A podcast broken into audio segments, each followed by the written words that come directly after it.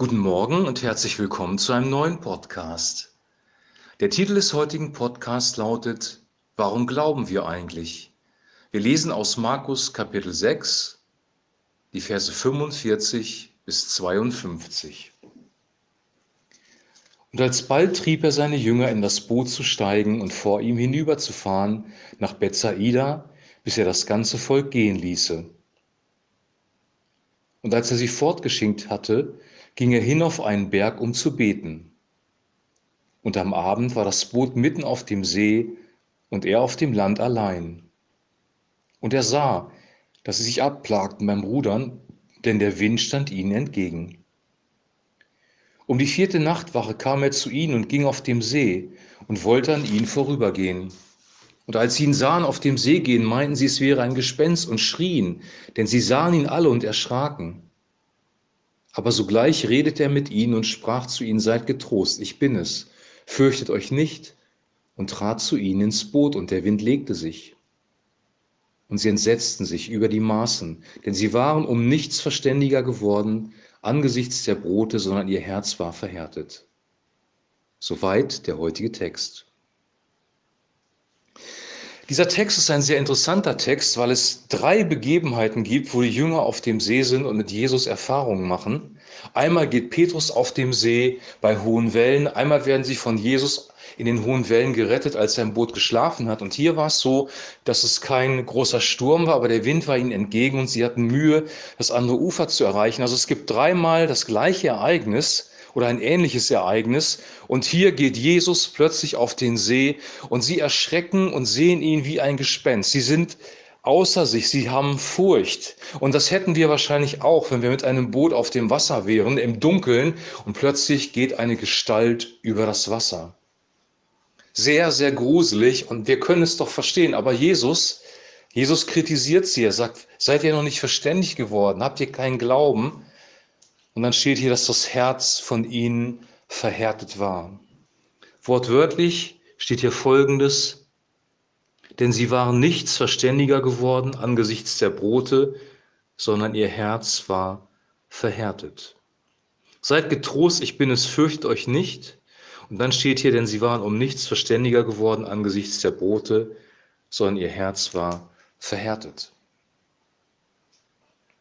Das ist sehr interessant. Sie hatten vorher das Wunder der Brotvermehrung erlebt. 5000 Männer plus Frauen und Kinder wurden satt von wenigen Broten und ein paar Fischen. Und das war ein Wunder, ein kreatives Wunder, das die Schöpferkraft von Jesus Christus zeigt. Und eigentlich gehen wir doch davon aus, dass so ein Wunder uns zum Glauben bringt, unser Herz verändert und wir plötzlich merken, wow, er ist es wirklich. Wir sehen ein Wunder und werden verändert und fangen an zu glauben.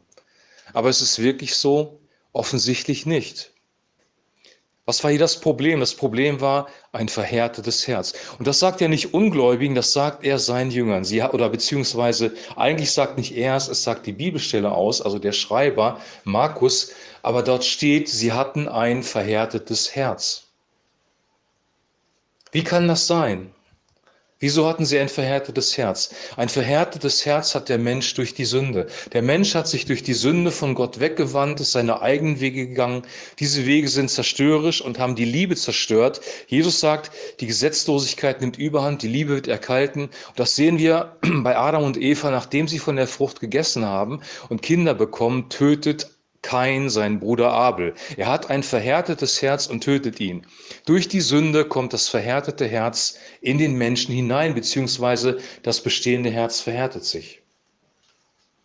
Sünde verhärtet das Herz. Und durch Zeichen und Wunder, durch Brotvermehrung, das ist ja eines der größten Wunder überhaupt in der Bibel, wird kein Glaube entstehen, entsteht kein neues, wiedergeborenes Herz, kein weiches Herz. Gott sagt im Alten Testament, dass er uns ein neues Herz und einen neuen Geist geben möchte.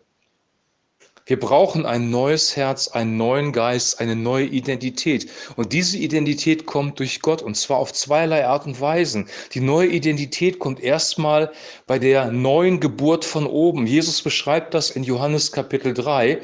Wenn der Heilige Geist das Leben eines Menschen berührt zum ersten Mal, dann wird er innerlich von neuem geboren. Es entsteht ein neuer Mensch, eine neue Identität und erst dann kann der Mensch glauben. Ein neuer Mensch entsteht. Der Geist weht, wo er will. Wir wissen nicht, wo er herkommt, wo er hingeht, aber er bewirkt, dass ein Mensch neu geboren wird. Das ist der erste wichtige Fakt. Der zweite wichtige Fakt ist, dass der Glauben fürs Leben durch die Predigt kommt und die Predigt kommt durch das Wort Gottes. Das sagt Paulus. Oder anders ausgedrückt, wir können Glauben nicht produzieren, genauso wenig wie wir ein neues Herz in uns produzieren können. Das neue Herz ist ein Geschenk Gottes, ein Charisma, das wir bekommen durch den Heiligen Geist. Gott schenkt dir und Gott schenkt mir ein neues Herz. Der Glaube kommt durch die Predigt. Die Predigt kommt aus dem Wort Gottes. Gott schenkt mir Glauben durch sein Wort und durch den Heiligen Geist. Der Heilige Geist nimmt das Wort und macht es lebendig und bringt unserem Herzen Glauben hervor. Es gibt falsche Wege zum Glauben. Falsche Wege zum Glauben sind, wenn wir meinen, wir könnten Menschen intellektuell vom Glauben überzeugen. Das wird auf jeden Fall fehlschlagen, weil es niemals ein neues Herz hervorbringen kann. Wir können Menschen nicht intellektuell zum Glauben bringen. Zweiter falscher Weg, Performance. Wir können Menschen nicht zum Glauben bringen durch gute Gottesdienste, durch gesalbten Lobpreis, durch ein entsprechendes Äußeres durch wunderbare, schöne Gemeinderäume. Das alles sind nur tote Gefäße. Und wenn der Heilige Geist nicht darin ist, dann passiert überhaupt nichts. Wir können Menschen nicht durch Performance zum Glauben bringen. Und jetzt kommt etwas Wichtiges. Wir können Menschen nicht durch Zeichen und Wunder zum Glauben bringen. Es gibt in der in der Bibel eine Kategorie von Christen, die sagen, haben wir nicht in deinem Namen geweissagt, haben wir nicht in deinem Namen Dämonen ausgetrieben? Und Jesus sagt, weicht von mir, ich kenne euch nicht. Zeichen und Wunder sind Zeichen und Wunder, aber bewirken keinen Glauben. Das muss dir klar sein, das muss mir klar sein. Also wir bekommen keinen Glauben durch intellektuelle Überzeugung. Wir bekommen keinen Glauben durch Performance und wir bekommen keinen Glauben durch Zeichen und Wunder. Wir bekommen Glauben durch das Wort Gottes, das der Heilige Geist lebendig macht. Strecke dich aus nach einem neuen Herzen. Bitte Gott um dieses neue Herz. Dass sein Inneres verwandelt wird, dass sein Inneres umgestaltet wird.